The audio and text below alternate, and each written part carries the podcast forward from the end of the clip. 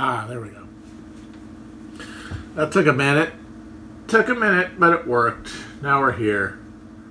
We're here. Hello. Hello. How you guys doing?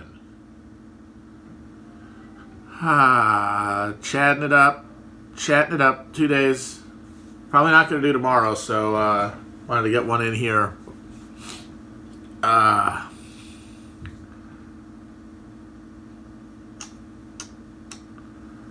beautiful day in the city. Feeling good. Uh, my grill isn't here yet, but when I get it, I'm going to go to town. And as I said, I hope you guys are the first to find out. You guys will be the first to see the uh, the setup, which will be very, very elementary. Don't roast me. I'm, I'm a virgin griller. I don't need a bunch of smart aleck, aleck remarks. Uh, and also, uh, maybe show you uh, how I do it, how I cook it up. We'll see. Not yet, though. Right now, I'm in here. I'm in here looking out the window, trying not to get my neighbor mad at me again. Although now it would be more than just him, because uh, it's it's grilling season, so I got neighbors very close on every side, and uh, someone's going to call the cops if I start if I keep hollering out there. So I'll try to holler in here, keep hollering about the Anubis right here for you people, and not get me in trouble with uh, the uh, police or anything. I definitely don't need a couple of freaking Staten Island N Y P D psychopaths to show up and put me in a chokehold. No, thank you. Hell yes, the Snyder Cut will be released, and I gotta say, I mean, it is absolutely a symbol of greater bankruptcy, and it's a symbol of just the lack.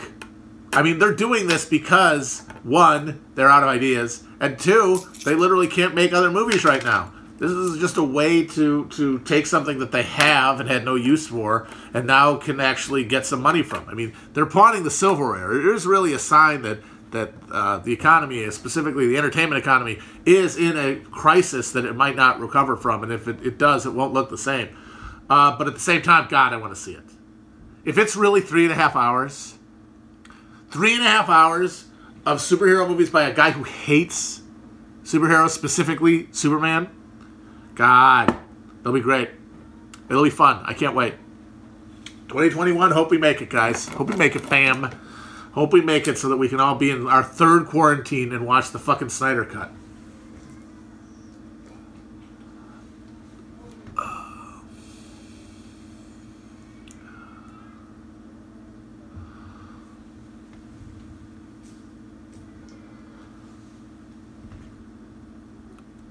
Uh, I started watching the, the Plinkett review, but the thing is, I didn't watch the show, and I don't care about Star Trek, so it's like, I can't actually get into this. I still like those guys, obviously, and I like their Star Trek stuff, Star Wars stuff, but I've never Trekkie.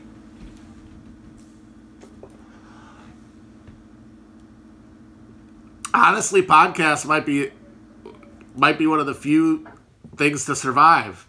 Uh, I mean, not necessarily the ad-supported ones, but just because of the overhead compared to other entertainment products, uh, it can be viable in a way that uh, that a lot of these other ones might not be.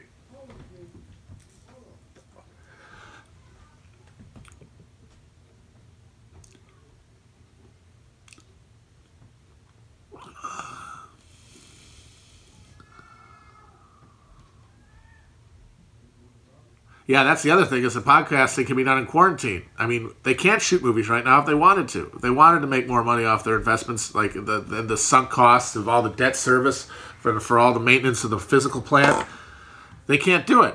Anybody can still be recording podcasts, everyone. Of course, that means you could get a real... Because we thought we hit peak podcasts, but that was before this. Now, podcasting, you know, becomes one of the only viable uh, entertainment sectors that can reliably produce new material.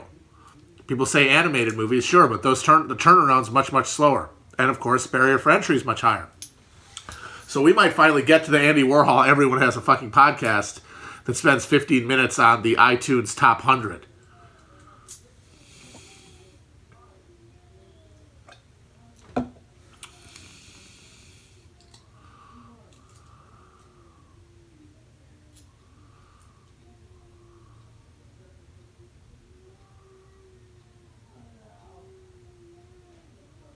I don't hate Chris Hedges. I just think that he is uh, he's exactly the kind of guy you don't want on your side in any kind of argument, because he embodies all of the most uh, off-putting uh, elements of of left uh, uh, political culture.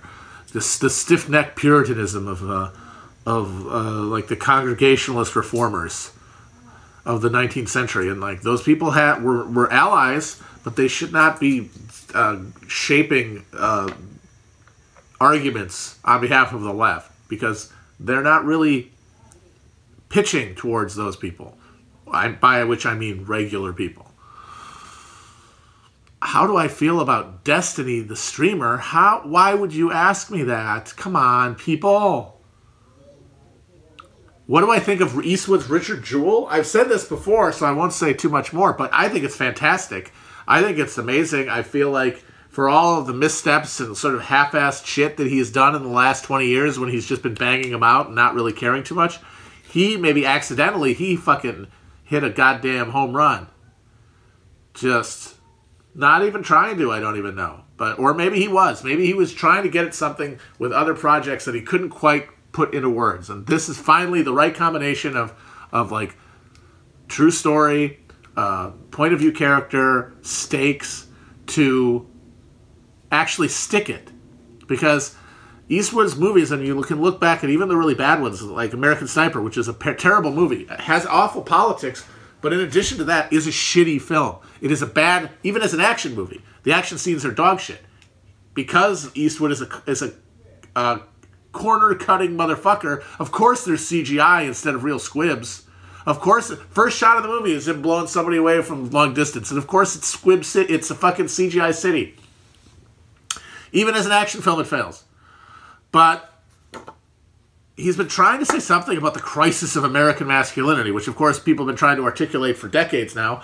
Uh, and I think he got, he's been trying to get at an essential quality of it, an essential conflict at the heart of, like, trying to be a guy in America uh, when the when you're in a transitional state away from valuing the the the sort of male attributes that built the society and the social structure that you were uh, brought into. But are now, the material conditions are sh- changing. But of course, they're changing ahead of the change in the culture.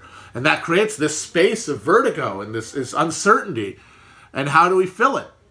And very few movies talk about that. I mean, they're too anxious about the subject. They're just going to primly, like, toxic masculinity, or if they're, you know, just shitheaded, and they're just going to bat... You know, the, going to reactionarily uh, just wallow in toxicity for its own sake without even reflecting on it. I feel like Eastwood is actually not, he's not trying to trigger the libs. As funny, as, as much as they pitch that movie as triggering the libs, and as much, honestly, as the log line makes it look like it's supposed to trigger the libs, innocent man who's just trying to save the day is harassed by the fake news media, academia, and uh, uh, the F B I, just like a certain someone I know. The actual movie itself is not like that. The actual movie itself is an incredibly perceptive and nuanced examination of how class intersects with masculinity. Uh, and whiteness, of course, also. Really good. And I want to do a so I want to do a uh, I want to do an episode with me and Will where we just talk talk about it. It's on streaming now, so I think soon we're going to we're going to watch it. I don't know, we might do a commentary track, but honestly, I think we might just do a regular episode. It'll be one of the rare ones where we're talking about a movie that's actually un, un uh, unironically really, really good, and not something where you're trying to pick the the shit out. You know, pick the oats out of the shit. Like, this is a real gem, a cut gem, as it, as it were. Since Eastwood is a goy as hell. Or wait a minute, no, that's the wrong way. I've showered. Shut up. I didn't see Dragged Across Concrete because I, I knew, like, his his his last two movies, almost like a week after they left theaters, were on streaming on Amazon. So I just thought I'd wait, and then it, and then fucking Dragged Across Concrete went to uh, Cinemax, which I don't have, and now I'm honestly just it's spite. I will not pay money to see it. So I'm just gonna have to wait for it to eventually, because I know that the minute I fucking rent it, it'll be somewhere that I uh, could stream for free. And nobody say torrent it. I don't know how to do that. One honestly, one time I tried to torrent something and my computer nearly fucking had smoke coming out of it. I do not know how to do that.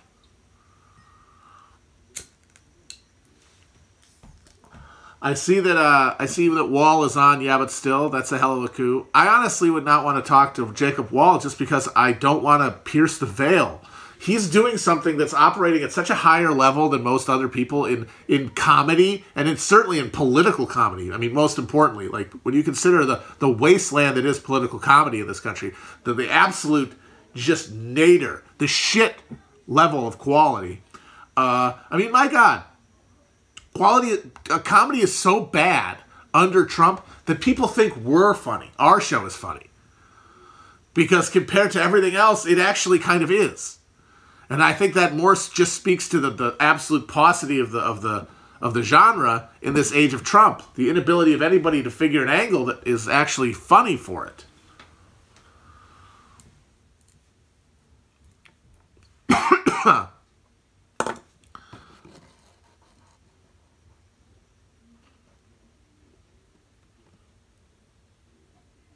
Uh, so with that the case, with with comedy so dog shit in politics, Wohl is the king.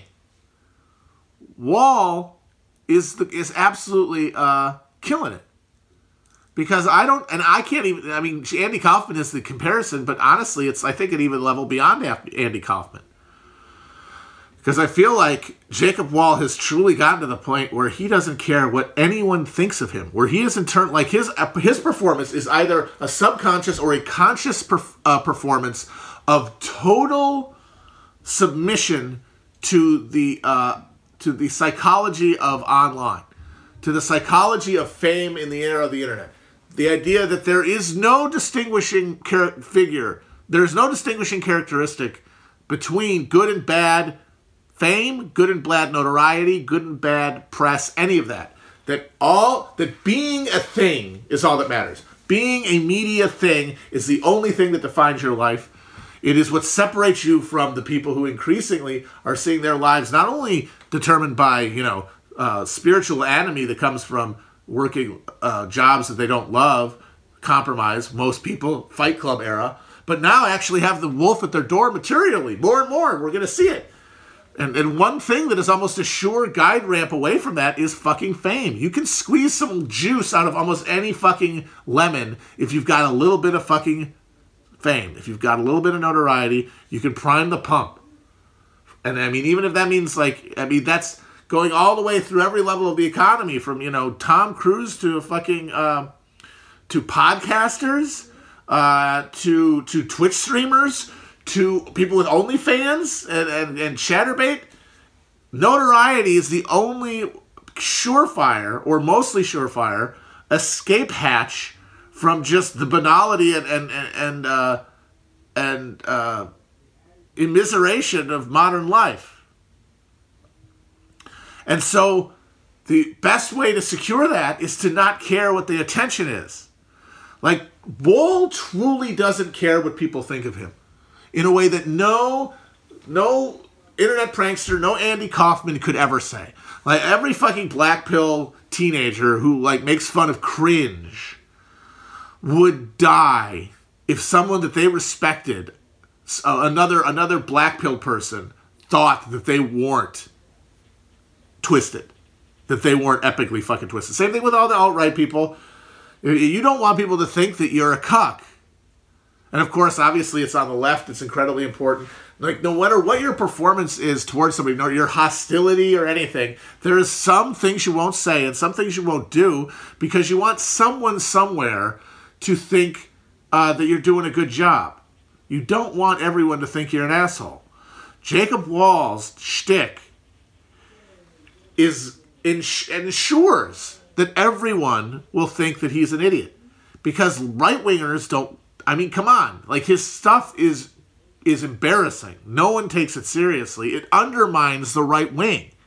But he's also too absurd for anybody, and he's too good at keeping a poker face for anyone to, to, to dare suggest that he might be in on it to the degree that he shouldn't be shunned. Uh, and then just like, as an operator, he looks like a clown because none of his ops work. They all blow up in his face. It's pure entertainment value. He's doing it purely to entertain. And that entertainment doesn't have to be connected to any feeling about him. And that is pure. All other entertainment, there is a ego. There's an ego hitching a ride that wants to be seen a certain way by certain people. It might be a very small group.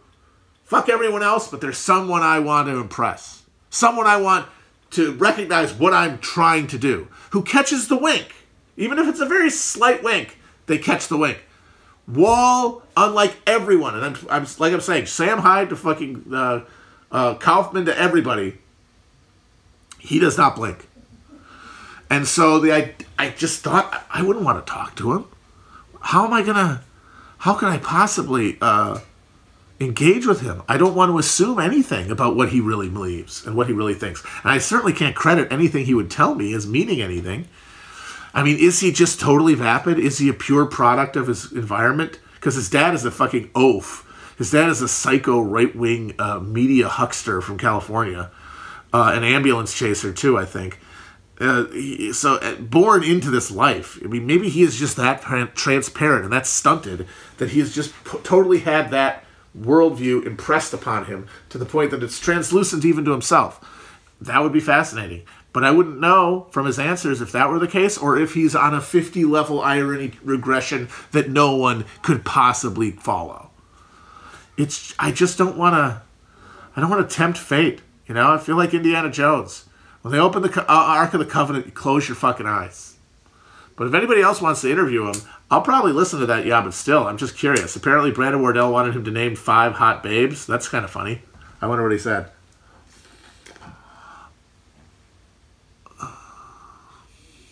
Oh, Jack Berkman is amazing. Where the fuck did he get that guy? The fucking the turtleneck, uh, the turtleneck sport jacket combination that it, it suggests the, as Felix said, that turtleneck suggests the um, neck brace that you know he's usually wearing to small claims court. Fly down at the Mueller one, the first big one. Fly down, putting the thing on the M S. Oh my god! I mean. He looks like a nineties softcore porn actor. He looks like he was in a movie with fucking Shannon Tweed. Like, uh, yeah, uh, Hushed Encounters or something. Tampa Nights.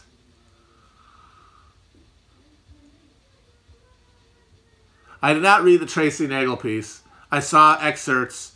Uh, if anyone has, I mean, he's blocked, but Brace Belden has an account where he, he went through it, and I agree with him.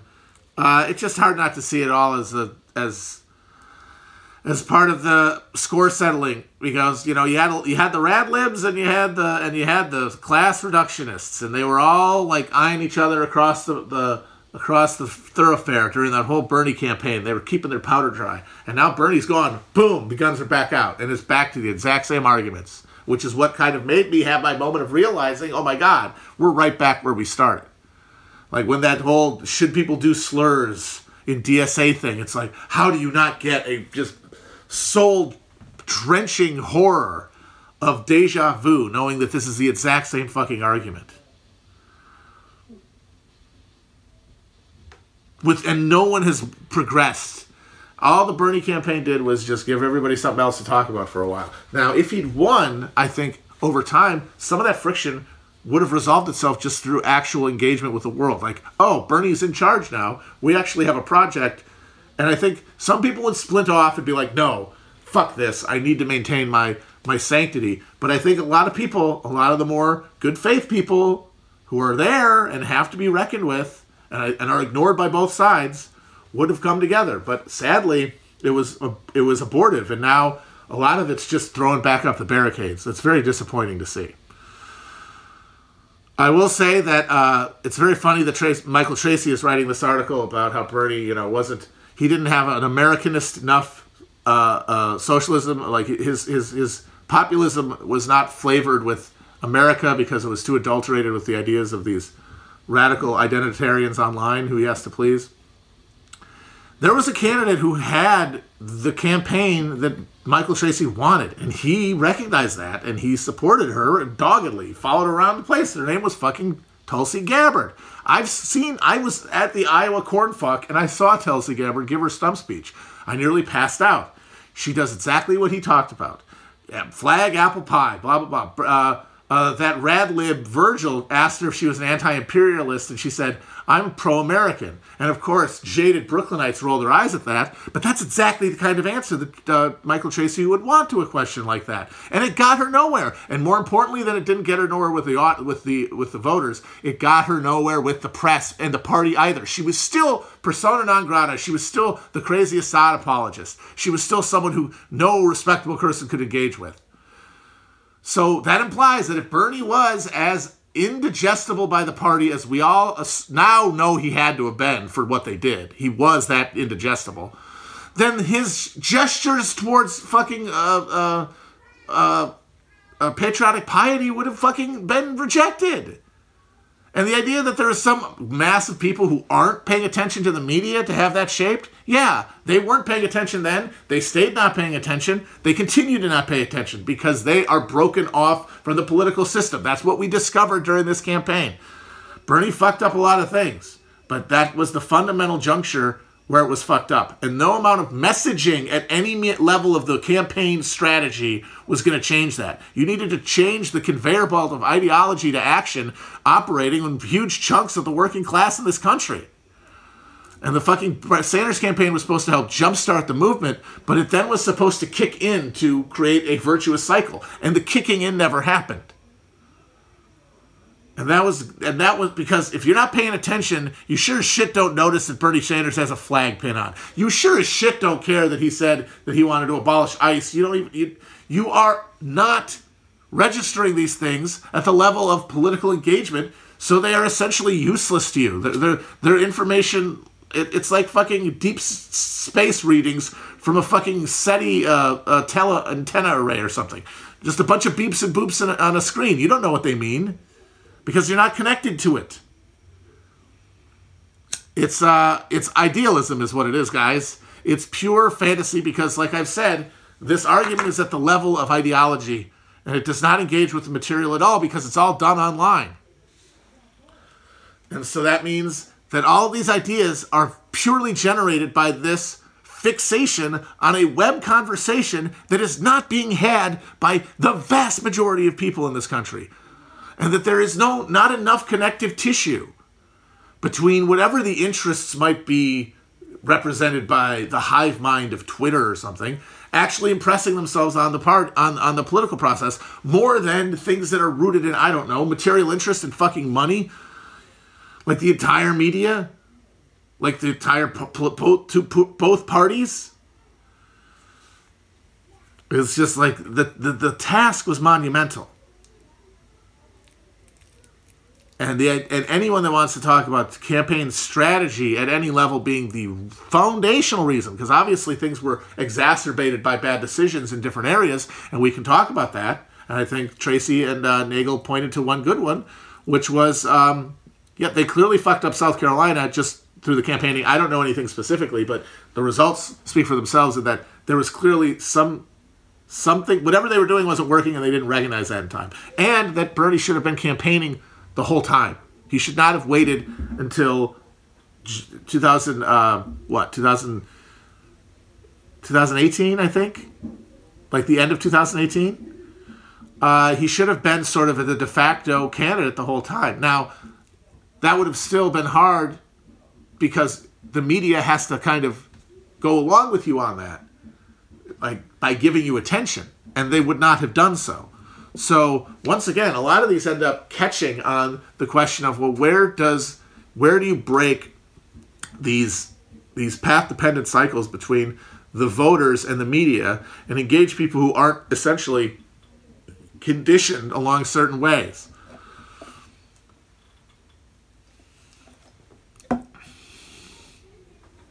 So, but I'm saying those things might have exacerbated it, and like I said, if... And like we always thought, the hope was keep the anti-Bernie people from uniting until it's too late. And that could have worked. Even with the media against him, with a few things, with things going differently, with a smaller Biden victory in South Carolina for one. Not winning South Carolina, that looks like that would never have happened. But if they cut that margin down That could have helped. That could have changed the con- the contours of the race. Uh, and then, but then once Corona hits, the, you really can't be predicting anything anymore. Because like, I think Bernie still had a chance after Super Tuesday in the conditions of a regular campaign, where there are about roughly equal number of delegates. You don't have the economy collapsing and a giant viral attack. And Biden has to campaign regularly. He has to go outside. He has to meet voters. He has to shake hands. He has to give speeches every day. Like this, the fact that they ha- were left with the desperate move of going with Biden by Bernie, that shows that Bernie was a threat, and it also left them vulnerable in a longer run. But of course, we never got that for reasons that I don't think anyone could point to as being politically based, and certainly not based on fucking Twitter conversations about abolishing ICE.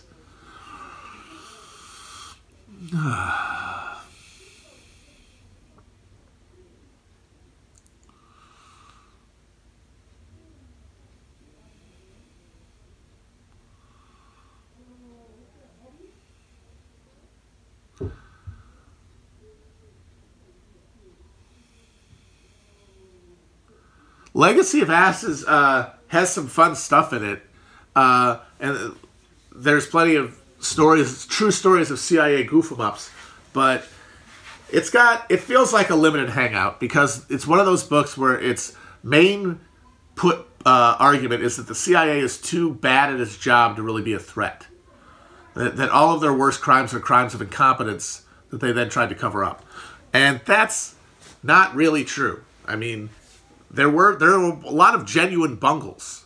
I mean, the way that they got like five hundred Eastern Europeans, contract agents, killed because they kept dropping them into uh, behind the Iron Curtain while Kim Philby was in the room, knowing exactly where every one of them went, and that they'd never noticed for fucking years that every single guy they sent over there got. So that was a genuine bungle. Bay of Pigs, another real bungle. But that book doesn't have anything about, for example, uh, you know. the successful shit. Uh, and it doesn't really talk as much about, and it doesn't really talk about MKUltra to any serious extent, or the chaos operation that went along with uh, COINTELPRO, uh, or Gladio and shit like that, which I know is a NATO operation, but the C I A helped set all those organizations up. All that post-war p- Project Paperclip stuff. It all it all gets kind of uh, soft-soaped, but there's still good information in it. Oh man, that C I A tweet, fucking A. Air America. The motherfuckers. Mm. Like the biggest, most successful drug smuggling operation of the last forty years was carried out by not fucking Pablo Escobar or El Chapo or anybody. It was the fucking Central Intelligence Agency. From, from Vietnam War, c- creating a heroin network out of nowhere. There was opium in Southeast Asia, but there was no industrial heroin production until the C I A showed up in the early sixties. And turned the Golden Triangle into the world's headquarters for fucking heroin, which they shipped around on Air America. Then, uh, after the Boland Amendment, and they were uh, cut off funding to the Contras, they fucking sold crack to their own citizens. For I mean, they they sold the heroin to their own servicemen uh, because tons, by the end of the war, like a third of the fucking troops in Vietnam were on smack, and it was all provided by the C I A. Uh, like Milo Minderbinder shit. And then they sold crack to their own citizens uh, through Iran-Contra. And and then after Afghanistan was invaded, uh, af- they went from almost eradicating the poppy uh, uh, crops to becoming now the world fucking headquarters for heroin production or uh, and for opium. And these motherfuckers... And, of course, as I said, uh, Southern Air Transport, which uh, was the technical name for Air America... Bought by Les Wexner in the nineties. Used by L brands to ship clothing across the world. Jesus fucking Christ. And they're just, they're dabbing on us. The fucking C I A's dabbing on us. Like the F B I and their Martin Luther King Day thing. This is like the fucking snowman. The Mister Pol- Mister Conspiracy Theory. I gave you all the clues.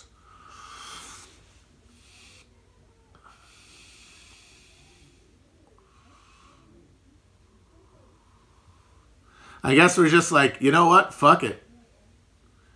Fuck it. Masks entirely off. I think we're definitely in the mask off decades. Cool zone decades, mask off, whatever you want to call them.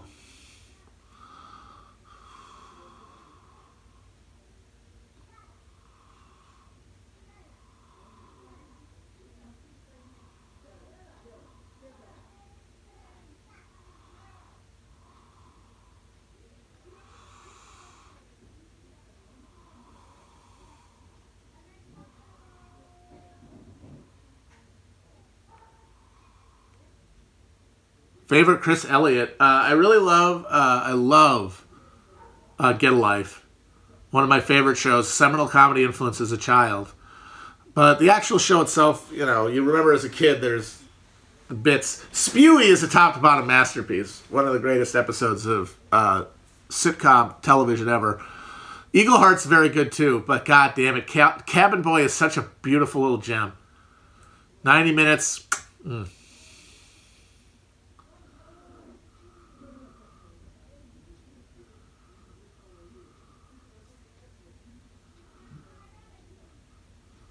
My favorite ice cream is a, the Stracciatella gelato. I've had a fancy boy and fancy treat tastes.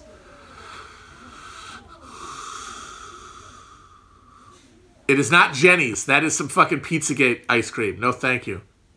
Someone saw Tremors and says it's perfect? Thank you. Correct, it is.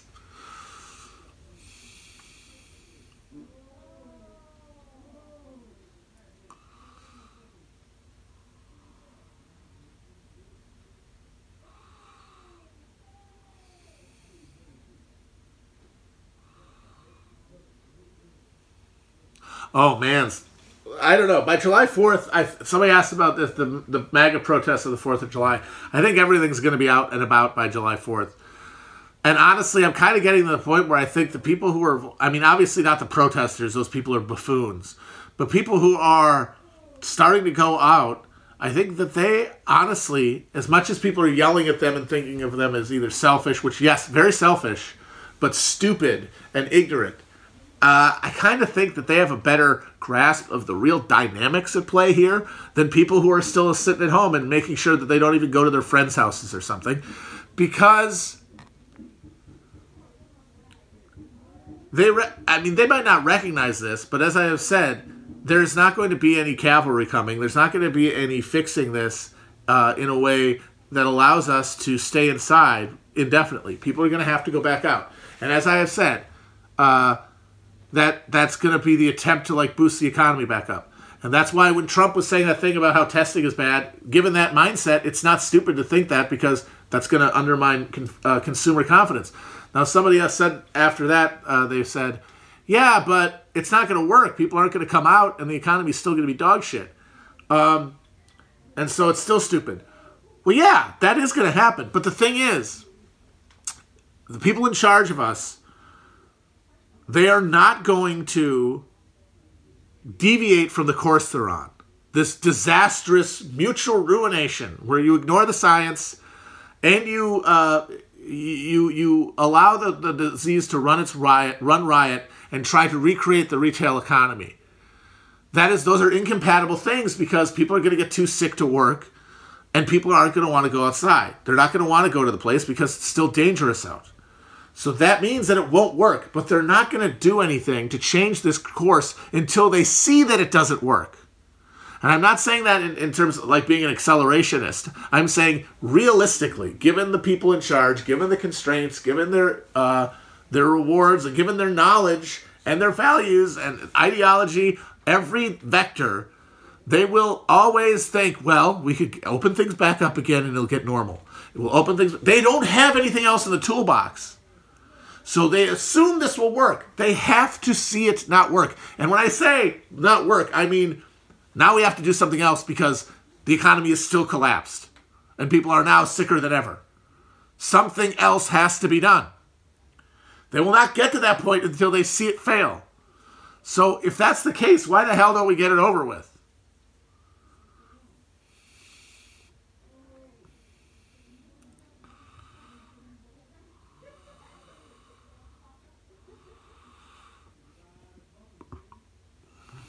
See, somebody says, it's it's going to kill who wants to kill and nobody's going to bat an eye. Yes, but people are still going to stay indoors to avoid getting killed. They're not going to bat an eye. They're not going to get too mad at the government for letting this happen. They're not going to have a revolution. But they're also not going to go to the store as much. They're not going to go to the bar as much. They're not going to go to the restaurants. They're not going to spend. They're not going to do this spending that has to fill the giant void that got created by demand basically drying up for three months. That reality is going to persist, and it's going to have to be dealt with, not in the sense of, well, shouldn't someone deal with this, in the sense of the thing isn't going to work anymore. Like, the, the lights aren't going to go on. Now, I'm not saying it's going to get to that point, but I'm going to say that has to be on the table as a possibility to get anything to change. To get anything to change. Now, what that change is, yeah, we could be talking about some nightmare, like, um, where we, well, I've, ta- I've talked about this in the past, where we hyper-police people who are suspected or infected and let everybody else out. Uh, but honestly, the thing that could prevent that is just, uh, there's a reason we haven't been able to get together any kind of tra- testing and tracing mechanism, even though that would be obviously good for the economy. Like, if in the interests of capital, getting testing and tracing together would be in the un... Like, not in any... Contra- There's no conflict there. There's no, like, uh, post, uh, you know, um, forty-eight revolution in France uh, bourgeois conflict. Everybody in, in charge of everything wants testing and tracing because it would allow commerce. And yet we don't have any. That means that somewhere along the line, there are too many hands out. There's too much outsourced uh, machinery and infrastructure. There's there's it's too threadbare of a of a uh, of an inf- of a um, of an infrastructure that it can't be done. That we can't do it. Like you say, South Korea did it. Yes, but South Korea has institutions that can be that can be uh, built up and scaled up to handle this.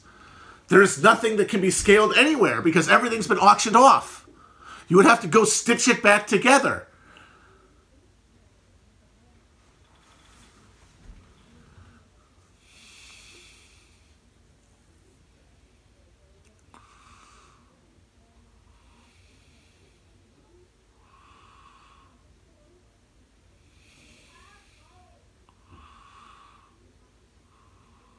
Wait a minute. What happened to the Eurozone? Did they get rid of the Eurozone today? I mean, that was inevitable. It has been inevitable since oh eight, honestly. It was just going to need one more push for the Coke machine to fall over. I mean, it was inevitable as soon as they created... The E U is doomed uh, as soon as a... if as soon as a big enough crisis hit it before its political uh, union had, like, solidified behind it. And so, since that happened, that basically... That was the beginning of the end there. That was when the tumor was first uh, metastasized. So what happened to it? What happened to the E U? The Eurozone fund got bailed out. Oh, more austerity for Southern Europe. That's great. Ah, uh, shit. Does that mean Italy's gonna go? Gonna leave?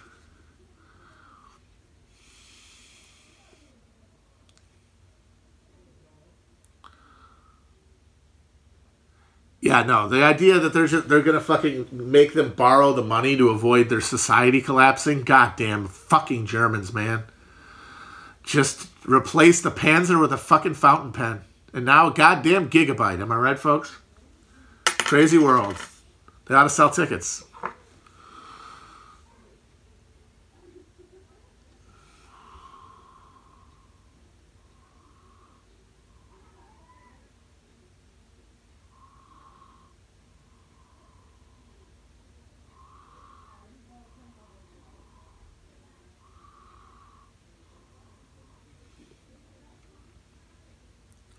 Well, somebody says no one's going to leave the E U because the E U serves the interests of capital. That's true, but there is a political legitimacy crisis in Europe, just there is there is us. And there are centrifugal forces operating on the E U just as there are the United States.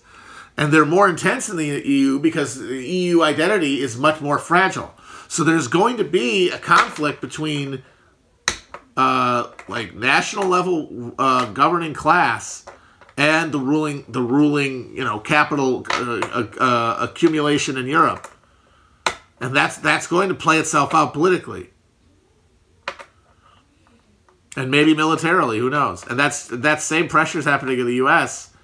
Uh, the U S It, it'll take more for the U S to have the same uh, fractures, but I think that those pressures exist. And acting like they're not that, that they can't go anywhere, I think you're all deme- anyone who says any of that like. Nothing will happen.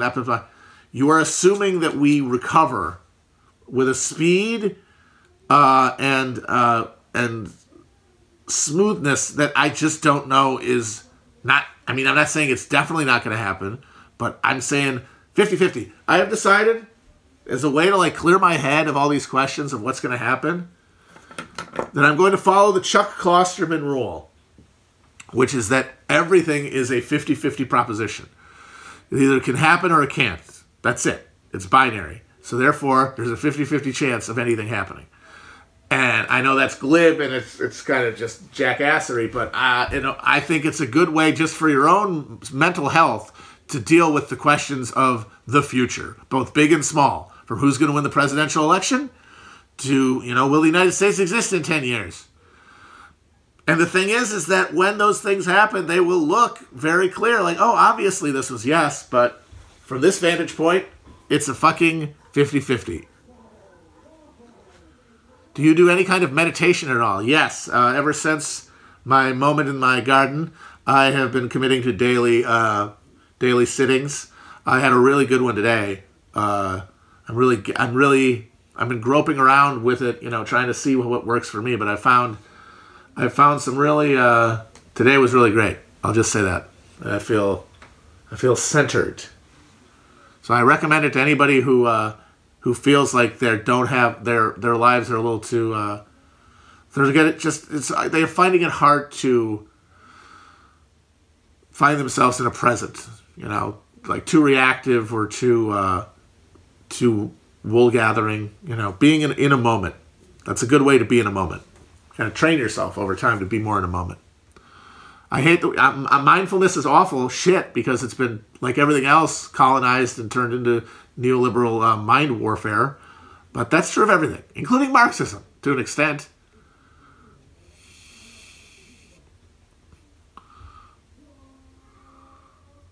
But it's still good advice. The problem is, is that it just it doesn't. You don't know what it means because it's just a word. You have to actually like build up an understanding of it over time. That's why it's hard to communicate this kind of stuff to somebody you don't know.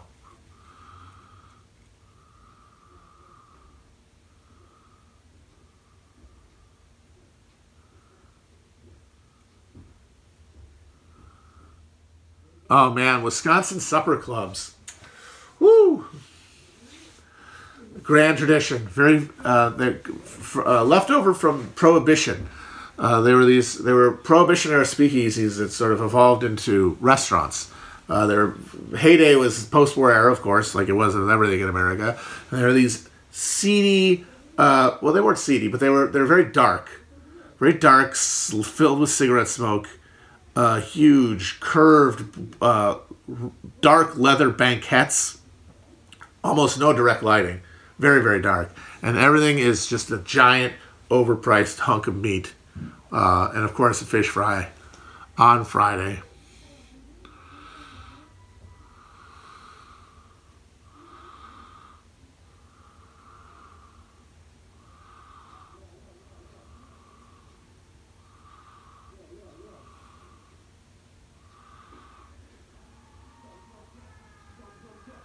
Whoa, people are bellowing tonight. Is it a full moon? People are getting buck.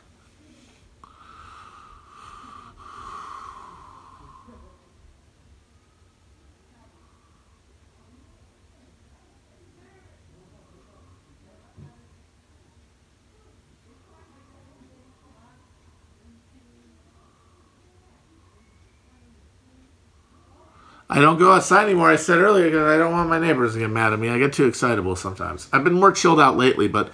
problem is I can't really modulate myself. Oh, right, it's seven o'clock. That's why everyone's going crazy. I totally forgot. Oh, jeez.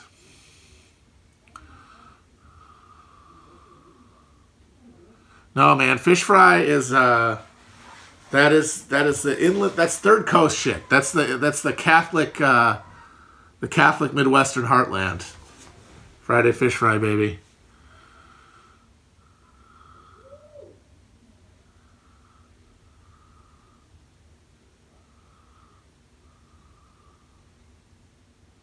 Have I had crawfish? Oh, God, yeah. They're not really worth the work, honestly, but I remember one time I was in New Orleans and I had a giant, huge, just cartoonishly heaping pile of catfish, or I mean of crayfish, and uh, just work through them. My fingers got like bright red. It was fun. Uh, you know what? I'm not honoring the boaters because fuck the boaters. That's right, I said it. I am fucking letting down the beautiful boaters. You know why? Because the beautiful boaters let us down. If you guys know anything about that horrific fucking uh, dam rupture in Michigan that's going to maybe, I don't know, poison half the state because a fucking giant Dow chemical plant's about to get fucking flooded, is a private dam where this asshole owned... He refused to do repairs on it that were required, uh, or I guess suggested. I guess the rules don't apply anymore at all. Uh, I just I don't understand it. At no point was he just like coerced by the state into fucking maintaining this thing. Anyway, uh, and he wouldn't pay for it because a bunch of fucking disgusting boat shitheads who live on the lake and benefit from this artificial lake that was created for rec- uh, recreation uh, that they. That they pay for it. And they say, no, you're making money off it, you pay for it. Like, all of you pigs should be paying for this. And instead, they fucking flooded a goddamn town. Gonna give everybody fucking Legionnaire's disease and goddamn uh, uh, microcephaly. And it is an exact historical echo of the Johnstown flood in late in robber baron era Pennsylvania. It was a private fuck... Uh, uh, uh, John, there was a dam near Johnstown, uh, Pennsylvania, that was... used to create an artificial lake for the fucking Carnegies and their asshole friends to dick around in, and the fucking straw boaters on, on fucking pontoon boats uh, playing banjos or whatever the fuck else. And they just let it go to shit. None of them would pay to repair it. And the motherfucking thing uh, exploded and killed the entire town. And nobody got in trouble at all. It's good to know that we've progressed. So yeah, but those boaters are too just disgustingly pig selfish to conceive of any version of a public good, and they can all fuck off. I used to fucking respect the vote- boaters, and now I don't know anymore. I don't know if I can respect these boaters, if they don't have any kind of civic understanding.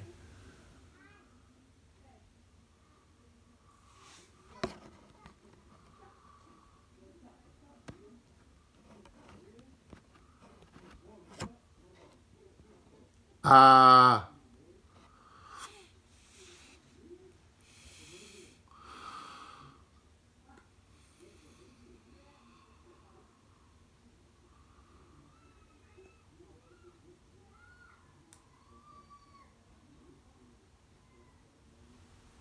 It's sad, too, because boats are cool. But the kind of things that need to go in your go on in your life to make you get a boat in this country basically disqualify you from common humanity.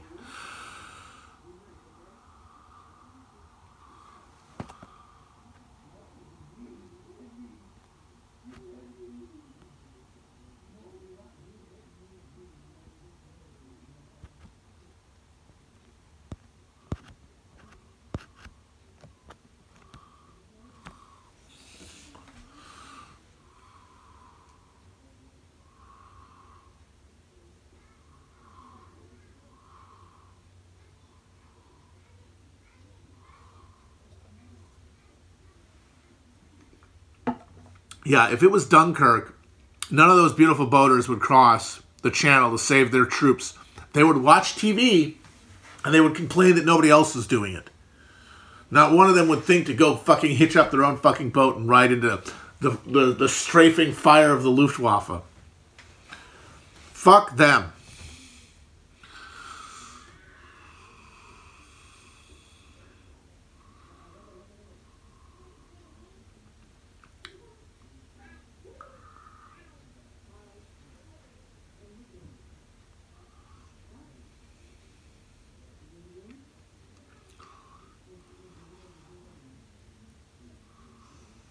Somebody wants to know about declining birth rates.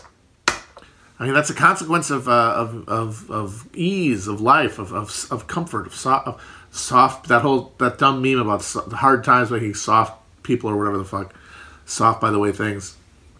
It's a it's a byproduct of uh, of alien of, of of material alienation giving way to uh, to spiritual alienation. Because like there's a. There's a, a sweet spot where people want to have a, a couple of kids. Uh, and uh, that keeps, you know, birth rates going. Uh, and, but you get to a point and you're either too comfortable to really even uh, conceive of a future, and you're totally focused on your personal pleasure, so why would you need other people around in the future? Or uh, what happens in countries like the U S, as opposed to more, you know, advanced countries with with higher standards of living, uh, is that everybody fucking is so terrified of losing their middle-class status that they can't have a kid. But if you don't have anywhere of that fear of falling, you'll have many more kids. In fact, you have to have kids. Uh, and it's all it's it's you, you, it's about finding a sweet spot of like assimilation and technology and and uh, and I mean, it's not going to be a problem anybody's going to have in the future, I don't think. Uh, unless, of course, plastics have really done the number, which is, of course, the scarier idea, which is that it's not just, you know, a social phenomenon, or not just, not only a social phenomenon. Uh, it's the result of the fucking plastic that we are all ingesting every second of our lives, even before we're born, and that get, like gets into our fucking uh, uh, our our endocrine system, and very well could be just decimating sperm counts and shit like that, and making it making us all literally uh, literally infertile. Like, we could be going into uh, Children of Men territory. Children of Men, one of my favorite movies. Um, but it looks like we might beat that to the punch. Like, right now it looks like, yeah, yeah, yeah, birth rate uh, plastic thing, we get that. But we're probably going to um, do something else, some, something involving climate change and probably this virus. This virus looks like something interesting. We could probably work with that. Uh, but, yeah, no, it's good to have in the hip pocket. You know, down the road, if we make it through this, good to know that we've got the impending mass sterilization caused by uh, by uh, omnipresence of fucking petroleum products. Fucking petroleum products. The goddamn dinosaurs. The fucking dinosaurs extincted us. Can you believe it? The goddamn dinosaurs extincted our asses. Those dumb fuckers with the little arms. They extincted us without even trying. Can you believe it? Those fuckers. And we make so much fun of them for just being like, those morons had no idea a big rock was going to come and kill them. It's like, yeah, they couldn't have. They were fucking, you know, they were uh, animals. You are an advanced species. You know what you're doing, and you keep doing it anyway. You are much stupider than dinosaurs. And they killed your ass without even being alive. Apparently, uh... dinosaurs are natural gas, not oil. But guess what? We're also using that shit.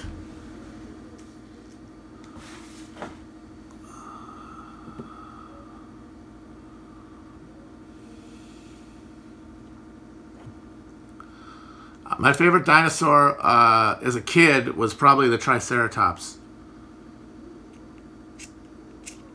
Because uh, at the um, the Milwaukee Public Museum, which you'd go to when you were a kid in Wisconsin, you know, Milwaukee was the like the, the field trip location. Well, not for for me anyway. We went to the Milwaukee uh, history, the Milwaukee uh, Museum, Public Museum, and they have a big thing. It's like a dark chamber, and in the chamber there's this plastic uh, T-Rex, and he's eating uh, the uh, uh, uh, Triceratops that's on its side. Uh, and it's got like the guts in his mouth, and I don't know why, but I guess I uh, I, I uh, identified with the Triceratops, which probably isn't great. But what do you do? Brontosaurus is not a real dinosaur.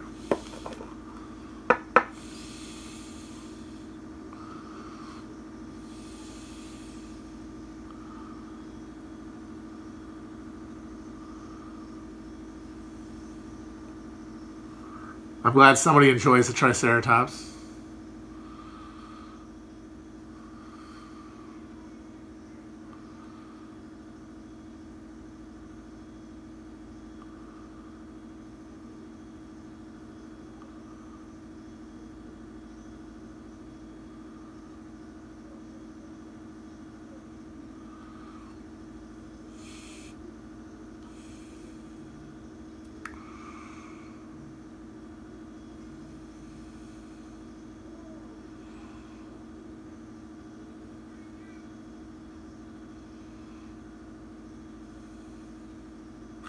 What do I think of the parallel universe discovered by NASA? Uh, I'm just sitting over here and being like, yeah, No, no. Uh, certainly nothing that uh, I did not that I did not anticipate. It's all coming together. All systems are, are uh, coming into focus. But yes, uh, qu- uh, parallel dimensions, parallel realities, those exist. There's no question about that. It's just the only question is whether they're accessible. This indicates that they're accessible, which is, whoo! If we can actually access that, then we're living in Rick and Morty world. And that would be uh, pretty epic, I think we can all agree. Uh, if we got the Rick and Morty time uh, portal world, or the dimensional portal world. If we get some dimensional cable up in here, I'd appreciate that. Uh, I'm sure it's not true because I don't know anything about science, but I'm going to choose to believe it's true because it helps reify a worldview and a, and a uh, attitude that I think is beneficial for me in the long term. So I am just going to just choose to believe that that's true and that they've discovered parallel dimensions and that one day I will get to go to the America where uh, they never fucking canceled Uh, fucking Firefly, and there's fifteen seasons of Firefly for me to watch. Oh, that'd be so great. Just zip over there, get the Mind Discs, and of course a Mind Disc player. Don't want to just have one without the other. Just zip over and watch them all day.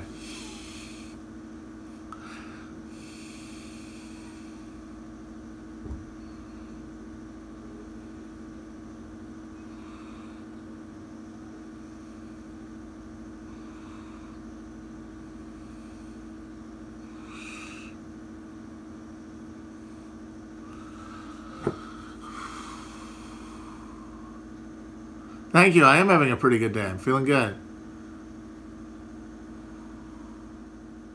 Oh, man, if we got to live in sliders, that would really redeem a lot of the shitty stuff. It's like, yes, yes, I'm sorry, everything sucked, but you got to go into all these different universes and check out the version of you that uh, that actually knew how to dump it. That could, here's the version of you that could dunk a basketball. Live with, get to check out that guy's life for a while. How awesome would that be?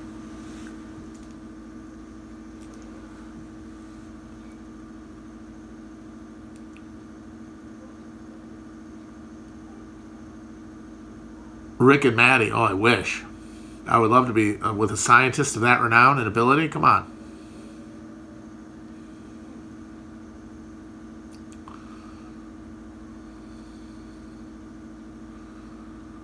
What is the ideal slider burger? Ah, you know what? I've had fancy ones.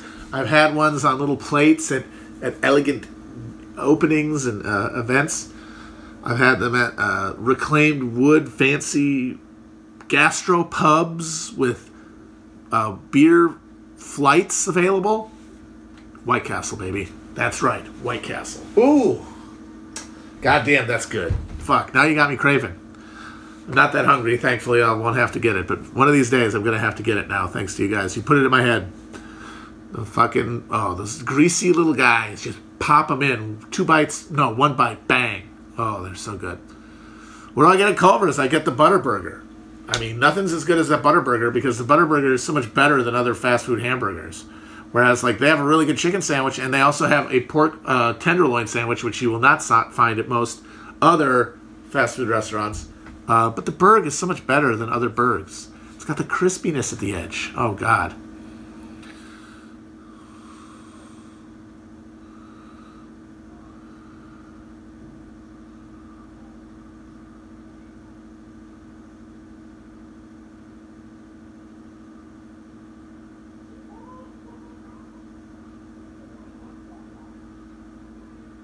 When do I have my new grill? Hopefully next week. Fingers crossed. All right, I'm going to sign off in a minute here. So a couple questions, then I'm going to go make my dinner, which will not be White Castle. Got to remind myself, no White Castle. It's going to be a regular uh, uh, charcoal. I don't want to fuck with a grill, with a propane tank. And I also don't really have room. But I did get, thank you, the one guy, the person who recommended the the stove type thing, the stove top, the stovepipe starter. I got one of those. Thank you. Now I'm going to be set. I might have to get, what what kind of uh, apron would go well? Maybe Everyone wear a, a brewer's apron. That'd be fun.